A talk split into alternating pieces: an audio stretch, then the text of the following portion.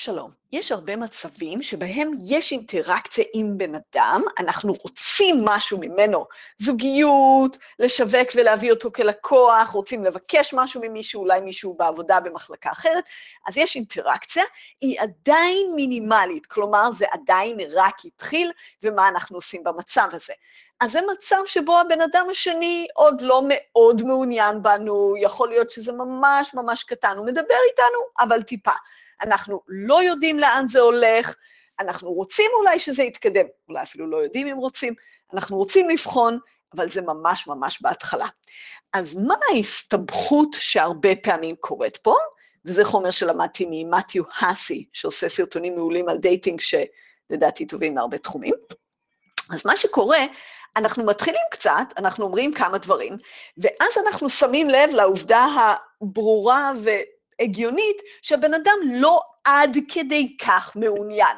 אוקיי, נכון, כי אנחנו עדיין לא מכירים, הוא עדיין לא מעריך במיוחד אולי את השירות שלנו, עדיין לא יודע הרבה.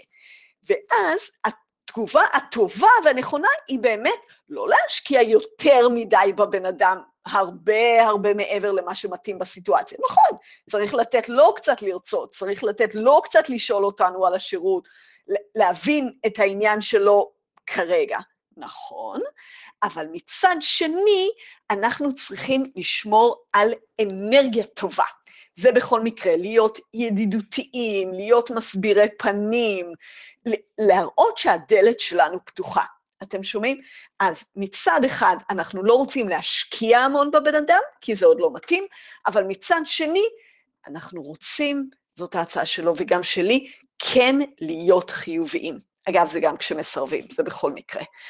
אז למשל, הרבה פעמים אישה תגיד על גבר, הוא לא מצלצל אליי, הוא רק כותב לי, והוא לא מציע לי שום דבר. אוקיי, אז את מבינה, שהוא עדיין לא מאוד בעניין, זה בסדר גמור, זה הגיוני.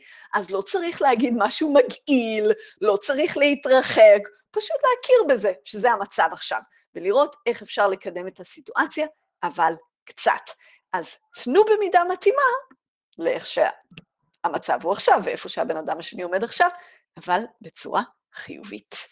אז זאת ההצעה שלי להיום, סלי תדמור.